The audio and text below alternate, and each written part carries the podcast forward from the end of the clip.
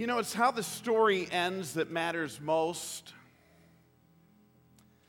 Kind of like Colonel Sanders. I don't know, you know much about Colonel Sanders and his story?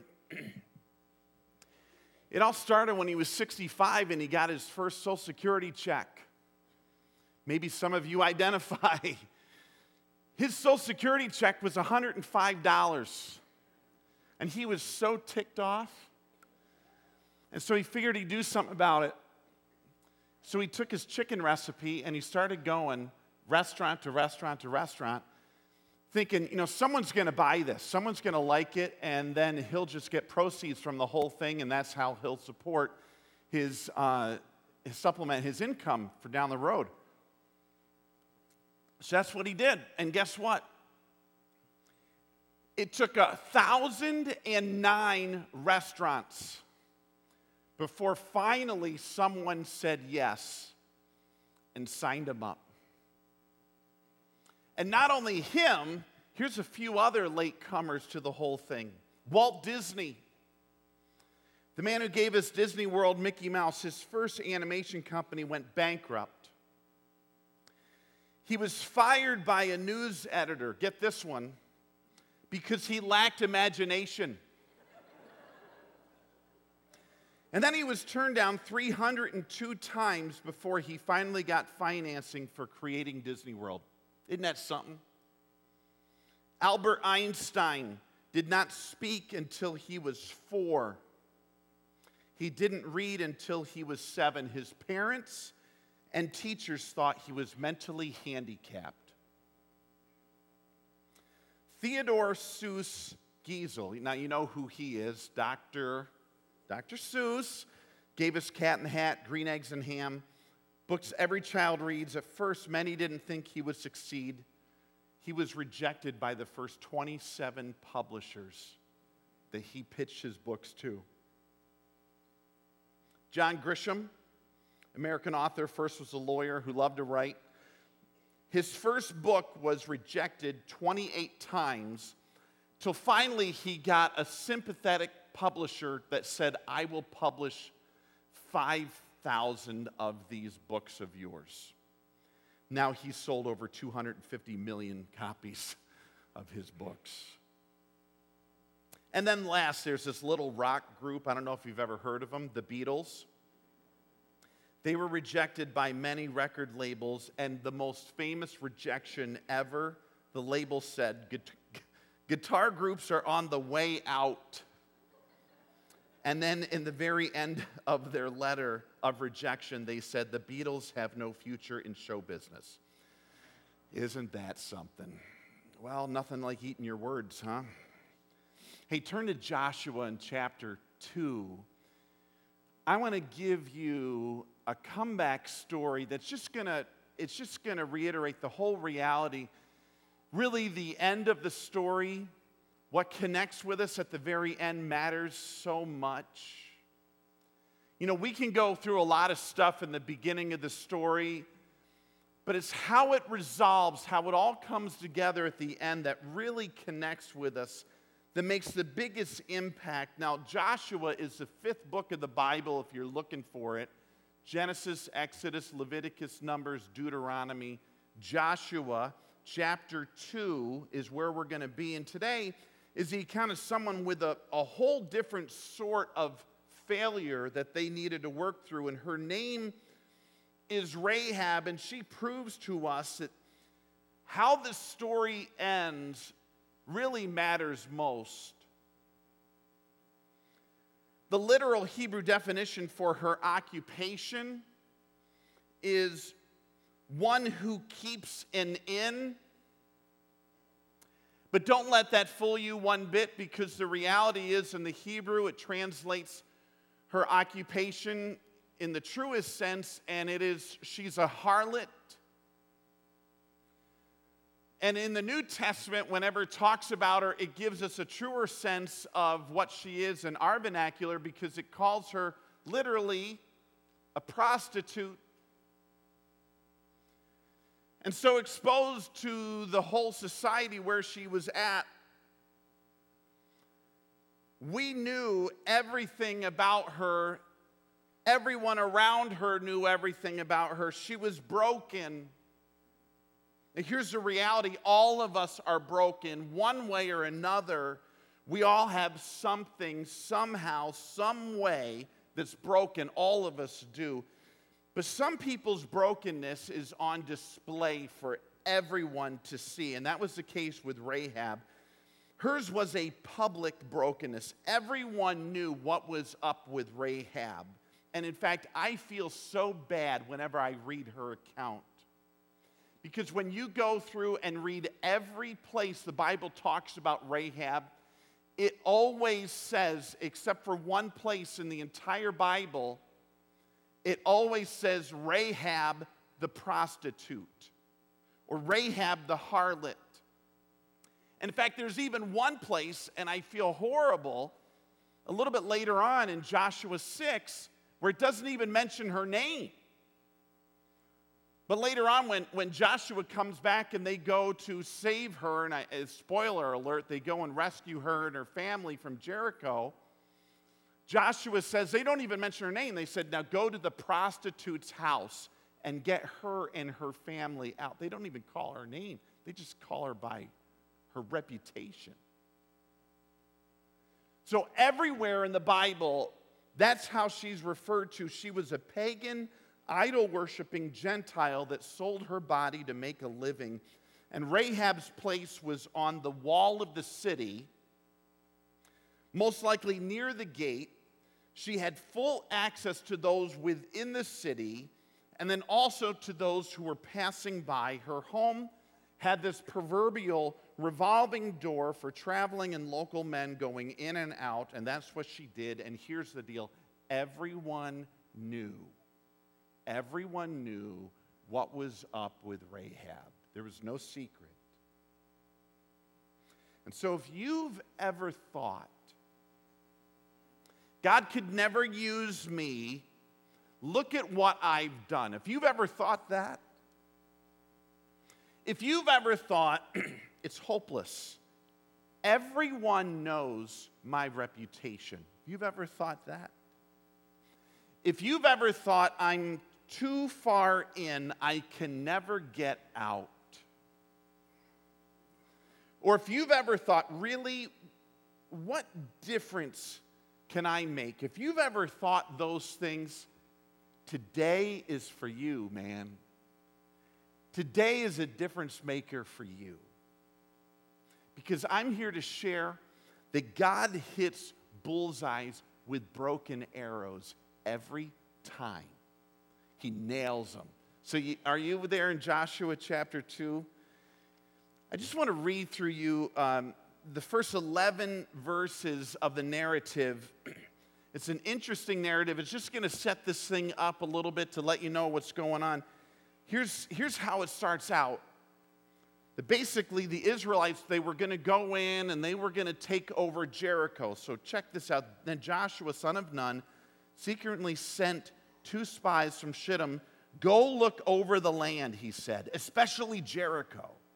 So they went, they entered the house of a prostitute named Rahab, and they stayed there. Now, the king of Jericho was told, Look, some of the Israelites have come here tonight to spy out the land.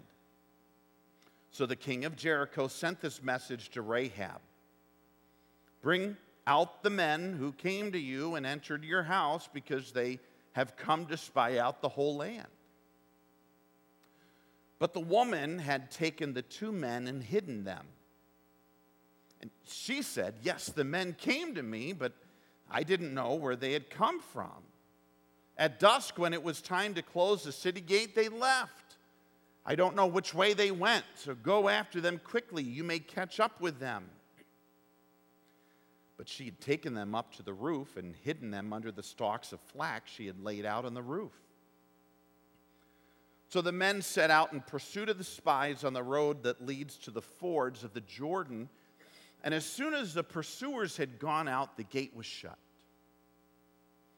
Before the spies lay down for the night, she went up on the roof and said to them, I know that the Lord has given you this land and that a great fear of you has fallen on us. so that all who live in this country are melting in fear because of you. We have heard how the Lord dried up the water on the Red Sea for you when you came out of Egypt, and what you did to Sihon and Og, the two kings of the Amorites east of the Jordan, whom you completely destroyed. And when we heard of it, our hearts melted in fear, and everyone's courage failed because of you. For the Lord your God is God in heaven above and on earth below. Now, you know what? I wanted to go to verse 13. So I'm going to read the next two verses. No extra charge for this, by the way. Now then, please swear to me by the Lord that you will show kindness to my family because I've shown kindness to you. Give me a sure sign that you will spare the lives of my father, mother, my brothers and sisters, and all who belong to them, and that you will save us from death. That's going to come up a little bit later on. Folks, here we go.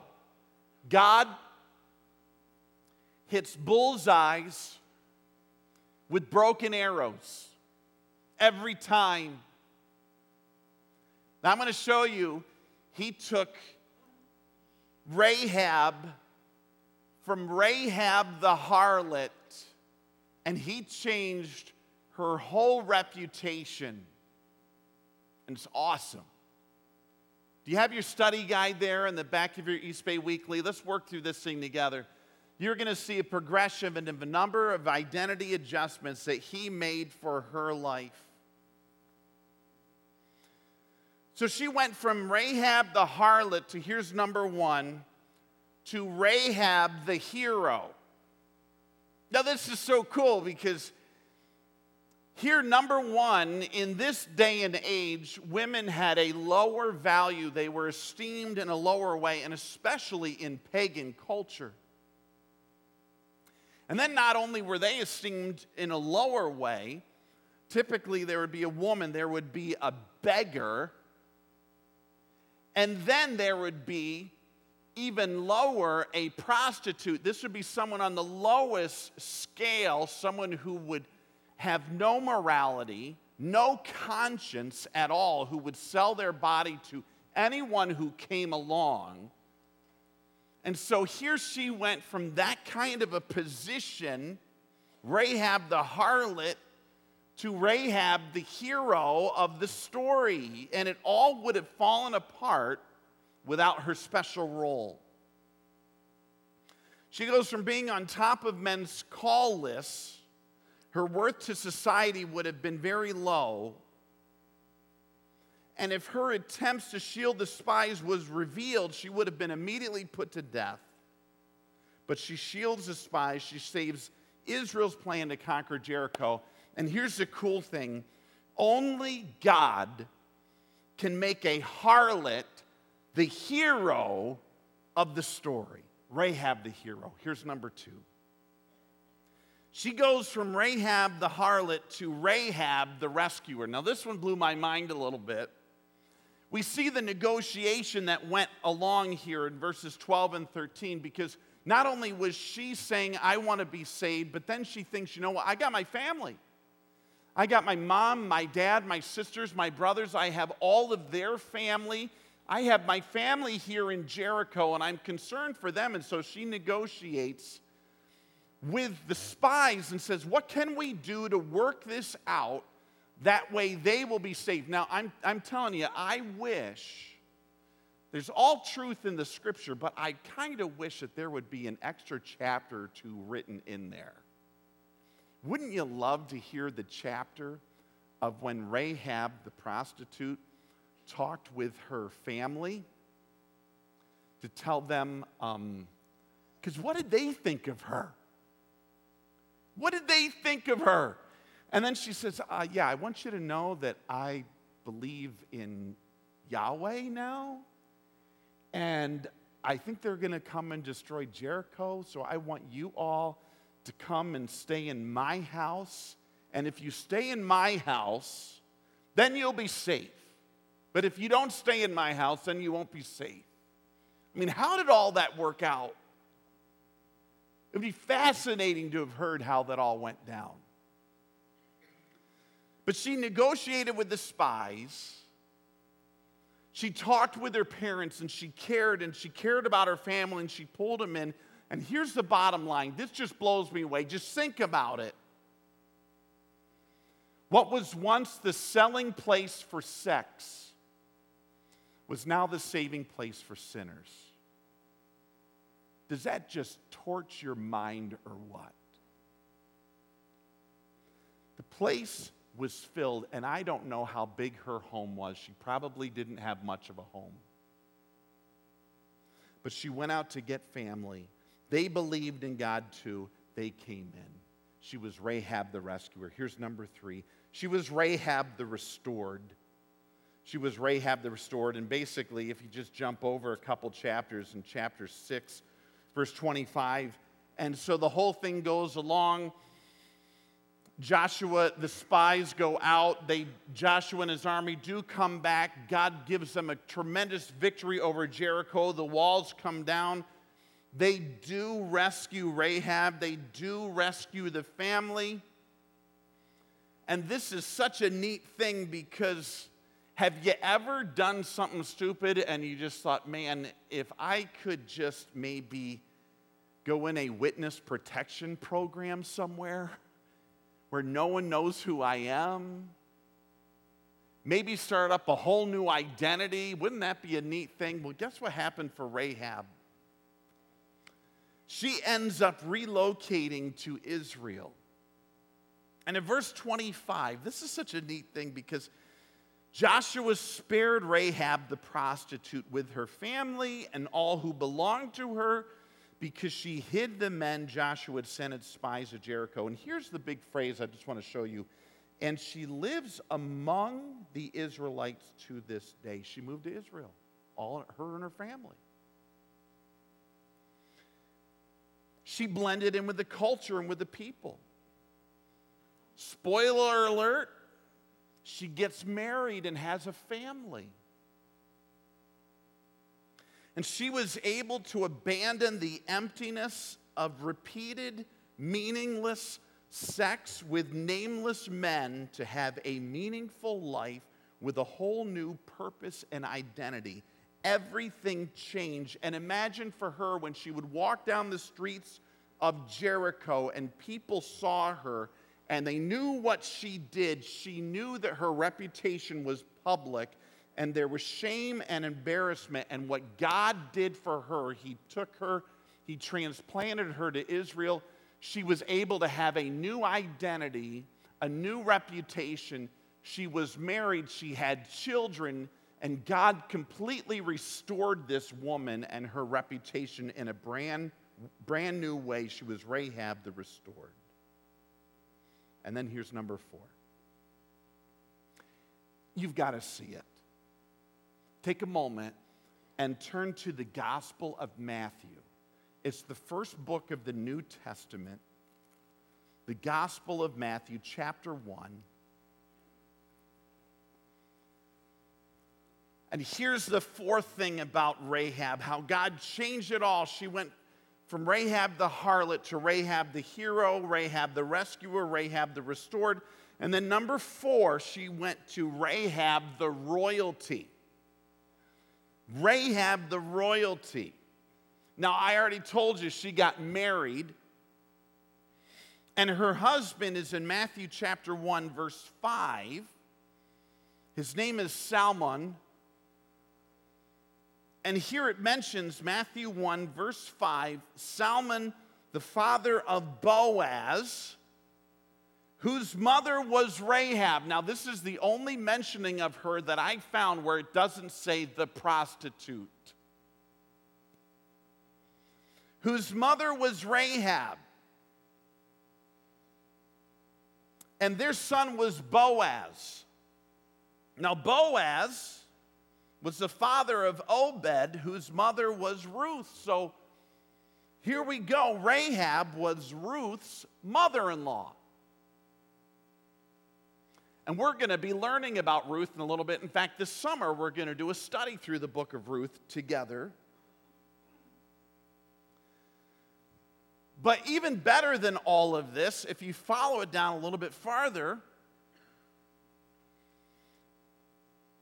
Boaz, the father of Obed, whose mother was Ruth, Obed, the father of Jesse, verse 6, and Jesse, the father of King David, Rahab is the great grandmother of King David. Can you believe that? Rahab, the royalty. So here, this woman who was previously prostitute in Jericho is great grandmother to King David. Now, give her a million guesses of how her life would have turned out. I don't think she would ever have figured this one out, huh, folks? But that's not the whole story, because this isn't the genealogy of King David. Do you know who this genealogy is of? Would you follow this down to verse 16, my friend, in Matthew 1? And Jacob, the father of Joseph, the husband of, who's that lady mentioned there? Mary. And Mary was the mother of Jesus, who is called the Messiah.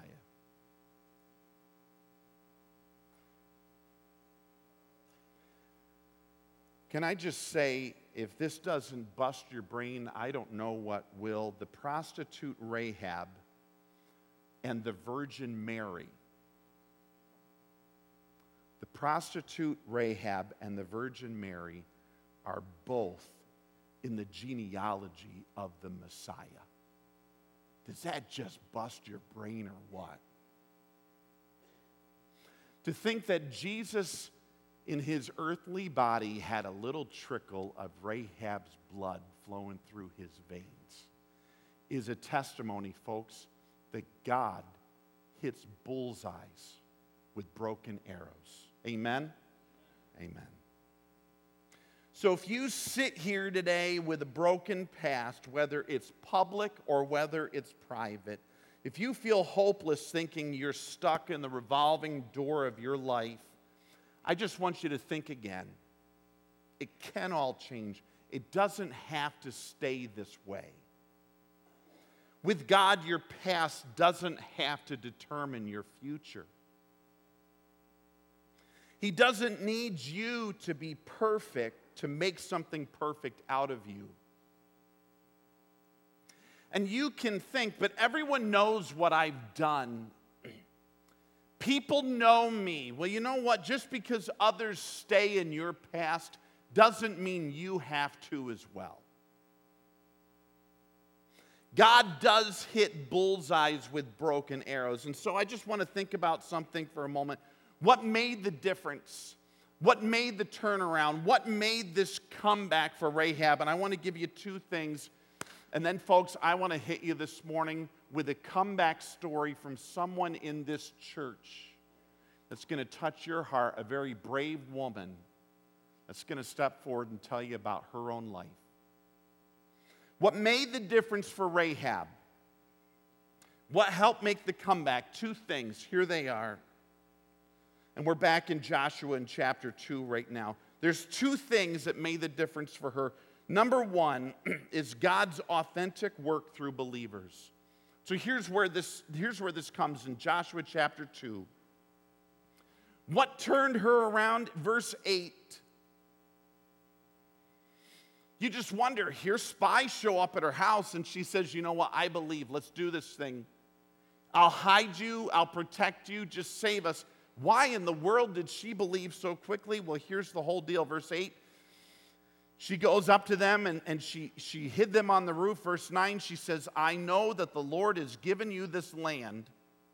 A great fear of you has fallen on us, so that all who live in this country are melting in fear because of you. And here's the big deal, verse 10 We have heard how the Lord dried up the water of the Red Sea when you came out of Egypt. We heard what you did to Sihon and Og, the two kings of the Amorites east of the Jordan whom you completely destroyed. When we heard of it, our hearts melted in fear. Everyone's courage failed because of you. For the Lord your God, big theology, The Lord your God is God in heaven above and on earth below. God's authentic work through believers. Gang, here's what it is. She said, We heard what God did through you, His work affected us. God was really at work in you. There's sincere faith. You're authentic. There's something genuine going on in you. Your God seems real. Your God is at work. Now, understand, Jericho had gods.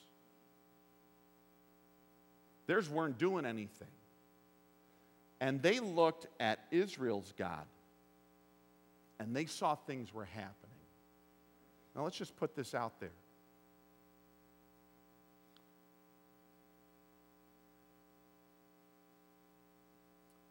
Here's what really makes a difference in our society today. Folks, it's going to be your story and my story of God doing genuine life change that turns the head of people in our society. You know, um, I would love to think that a potluck dinner, now, potluck dinner gets my attention, folks. Pie and praise, I'm there. But you know what? That doesn't really turn the head of our society. The neat program, and, and they're nice to have. But you know what really carries a powerful punch is a changed life when people see God doing real things through us. That's what captures the attention of a world that's hurting, that needs to see something that's real. And Rahab lived this empty life. She saw all the religion of Jericho, and then all of a sudden, they're hearing this stuff about Israel, and she says, There is something real going on. And I want it. I want it. I know your God is real, she says. I know it. You are going to come in here. You are going to win and take over Jericho. And so I'm just asking you, help me get on board. Help me get my family on board. That's all I ask.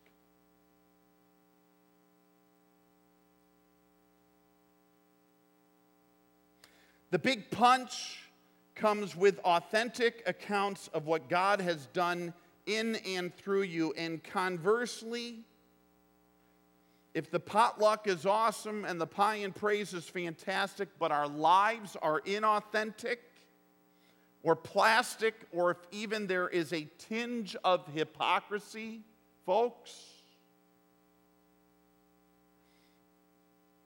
they will stay on the wall of Jericho and in the revolving door of their life, if they believe it is phony baloney, if they believe we are going through the motions, and if it is fake, they will stay on the wall of Jericho.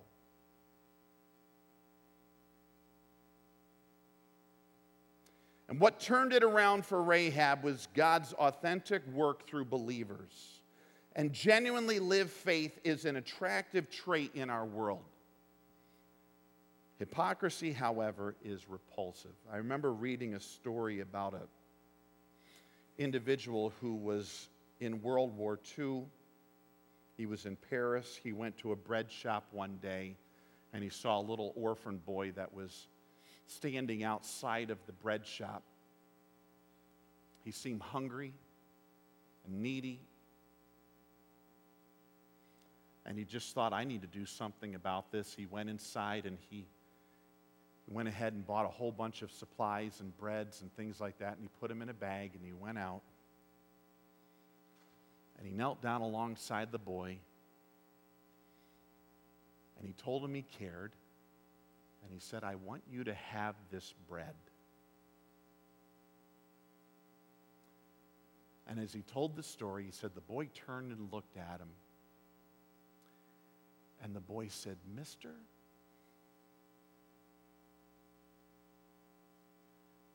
are you Jesus?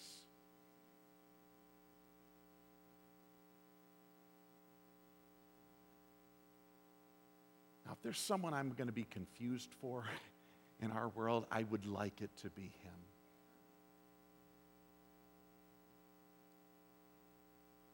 But authentic faith, genuine life change, sincerity, openness, not going through the motions, those are the things that captures the attention of a world that is in desperate need of Jesus. And here's the second thing. Well, you know, there's a couple verses. I, you need to see these verses. They just back up this whole theme. 1 Peter 2:12 live such good lives among the pagans that though they accuse you of doing wrong, they may see your good deeds and glorify God on the day he visits us. Matthew 5:16 Let your light shine before others that they may see your good deeds and glorify your Father in heaven. God's authentic work through believers. It's what made the difference for Rahab. It's what makes a difference today. Here's the second thing that made a difference for Rahab it was the first step of faith. The first step of faith. Hebrews 11 31 I'm not going to go there this morning what that is. It's the hall of faith in the Bible. There's a listing of a whole bunch of people of faith. There's two women mentioned in it. There's Sarah, the mother of Abraham. There is Rahab, the prostitute. And the Bible mentions she was a woman of faith. She took a step of faith and uh, a great MLK Jr. quote Take the first step in faith, he said. You don't have to see the whole staircase, just take the first step. And the safest thing for Rahab, really, the safest thing when the king's men showed up, the safest thing would have been to say, You know, they're upstairs. Just don't, don't do anything to me. They're upstairs. Take them. And maybe she would have had some temporary reward. Maybe the king would have given her something just for a little while that would have gotten her by and, and she, would have, she would have not suffered any harm. It would have been safe for the moment, but she would have been in that revolving door still. She would have been on the wall still. Her life would have been the same still. And she didn't know the two spies. They hadn't met before that day. She didn't even understand everything about God. But she saw authentic faith and unexplainable things that she had not seen. And she knew what it meant to stay in her world. And she knew what it would be just to keep going with all of that. And she wanted what they had. She wanted to win. So she took the first step of faith, and although it could be fearful, what would it be? What's it going to be when they come and take over Jericho? What's it going to be when my whole family walks with them? What's it going to be to go to Israel? And I don't know anyone, what's it going to be meeting all new people? What is it going to be? And there's all of these fears.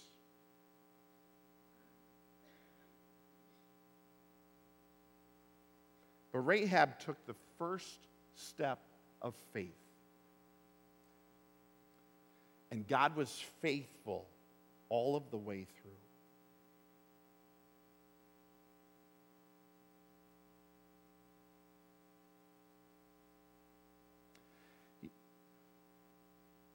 Need to hear a story today of someone from our church who's in a comeback right now. And they've taken a brave, brave step. to go bold in public to let us know what God's been doing in their life. Go ahead and meet her. We'll talk about it right after.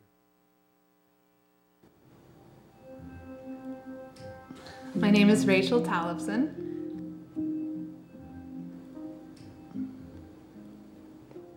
Yes, I started out in the nursery helping out. I always loved children. Um, went through every everything imaginable. I went through uh, helping out with children's church and went through Cubbies and Sparkies, Awana. I was involved in youth group. So definitely involved in my church. There were things in life that happened that definitely made it hard to live for Christ. I felt I was 12 when things really started to change 12, 13. And I, I found myself weak and just things changed a lot in my life. And I had that desire to live for God was gone. I had a lot of bitterness, a lot of emptiness, so I took a different turn in my life. I was moving moving away from God. I, my desire to live for Him was gone, and just definitely took a wrong path in my life. The the path of destruction. Christian friends from church, I did not want to go. I did not find the desire to read my Bible anymore, to pray. At the age of 13, I started experimenting with drugs and alcohol, and I pretty much let that run my life. And it took me to a very, a very deep, dark place in my life. And I, I had no desire to live at one point. When I was 16, 17, I just, I didn't see the hope. It wasn't there.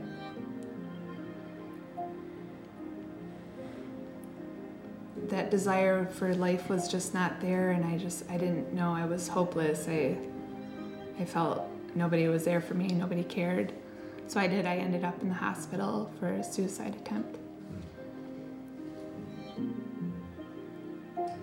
Years and years of poor decision making and falling into into the hands of, of men looking for the wrong love and just trying to fill all the voids in my life. Whatever whatever i could do just just to try to find that. And it was empty shallow nothing there.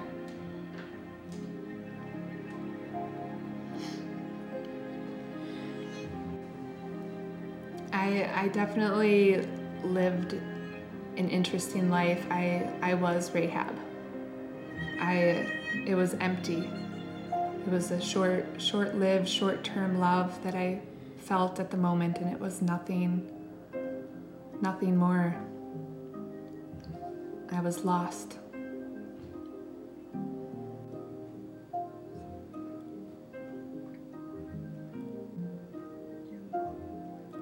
I am in my comeback. This this started three years ago. I found out I was pregnant. Anxious, scared, overwhelmed. I a little bit hopeless. That's a very scary situation. It's overwhelming. I was a single mom. I I had to figure out what to do. I decided to give my life completely back to God. Let go and gave it to Him, and He took full control.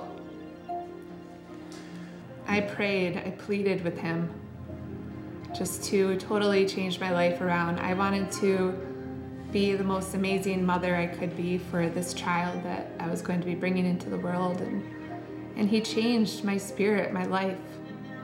I, I started digging into my Bible that same day. That desire was back. I, have been clean and sober since January 15 of 2016. And that is huge for me. It's a major major thing to overcome and I also made a promise to God that when I get married, that is when I'm going to give myself to my husband. It's very important to me. Important for my son to see that his mother is a woman of God. Forgiveness is huge. It is it has been a very big part of my life. And to think of the things that I did, to think of things that God has always forgiven me for everything because I asked for forgiveness for everything. I took accountability for things that I did. People care. God never, He never turns His back on us. Regardless of what we've done, He forgives us and opens His arms, takes us back.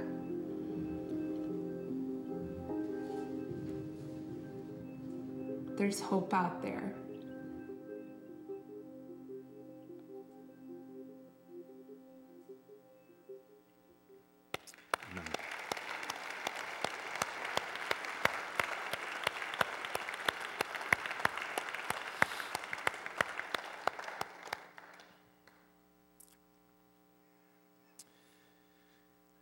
A lot of courage, a lot of courage to do that. It's a lot easier to stay silent, you know. And um,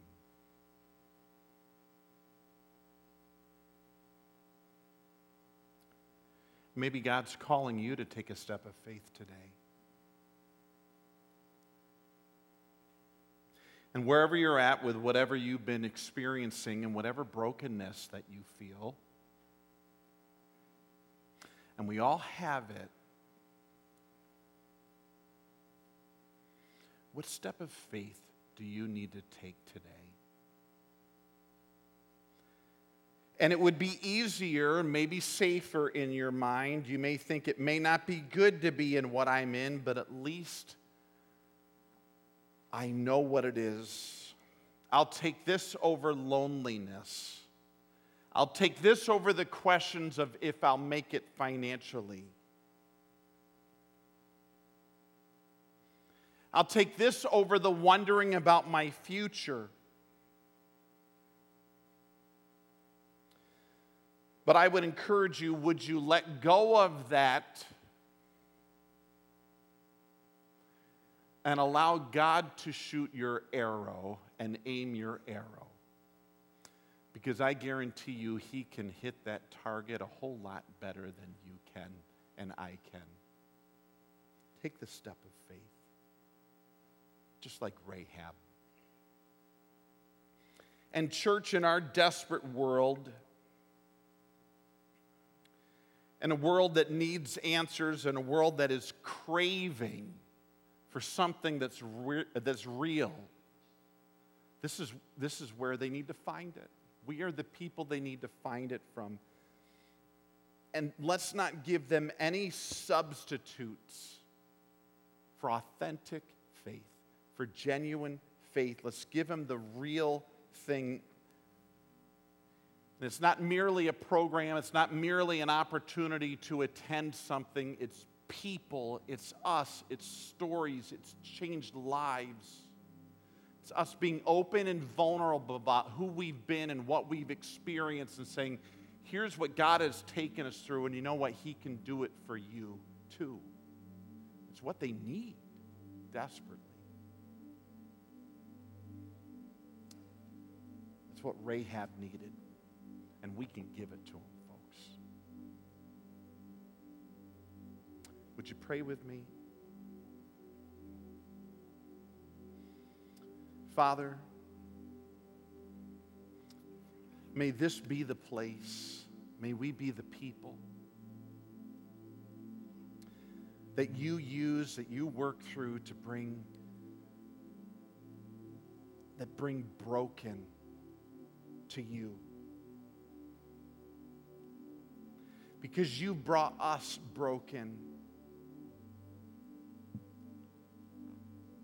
And I just pray that you'll use us in the same way to bring others. God, we thank you for the story and the account of Rahab and the great way that you've used her.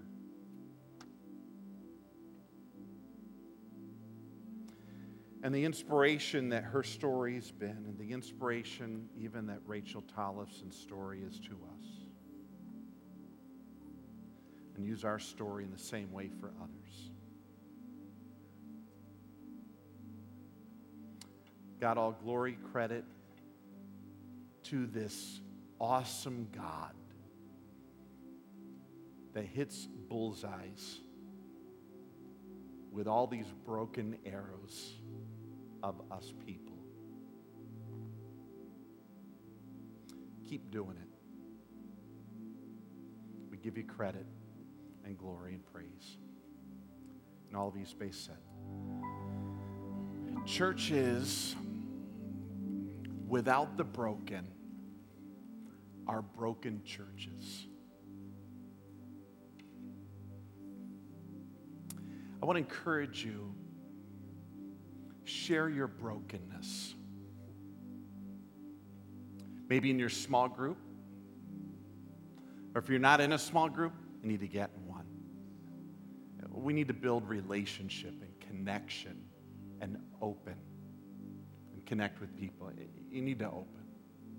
Let's do that. And if you're dealing with something here and it's big and it's weighty on your heart, you know what? Uh, why don't you connect into the office this week? Give a call. Talk to any of our pastors. We would love to talk to you. We'd love to be an encouragement to you and pray with you and point you in a direction that, that would be maybe that great first faith step to get you moving in the right direction. And lastly, I want to create an edict for Mother's Day. For all mothers in here, the official no dishes on Mother's Day edict. Does that sound good, mothers? Yes. And men, that does not mean you leave them for tomorrow. Okay. Go home, buy some paper plates on the way home. Maybe that's the. But happy Mother's Day. Hey, God bless your day. We'll see you.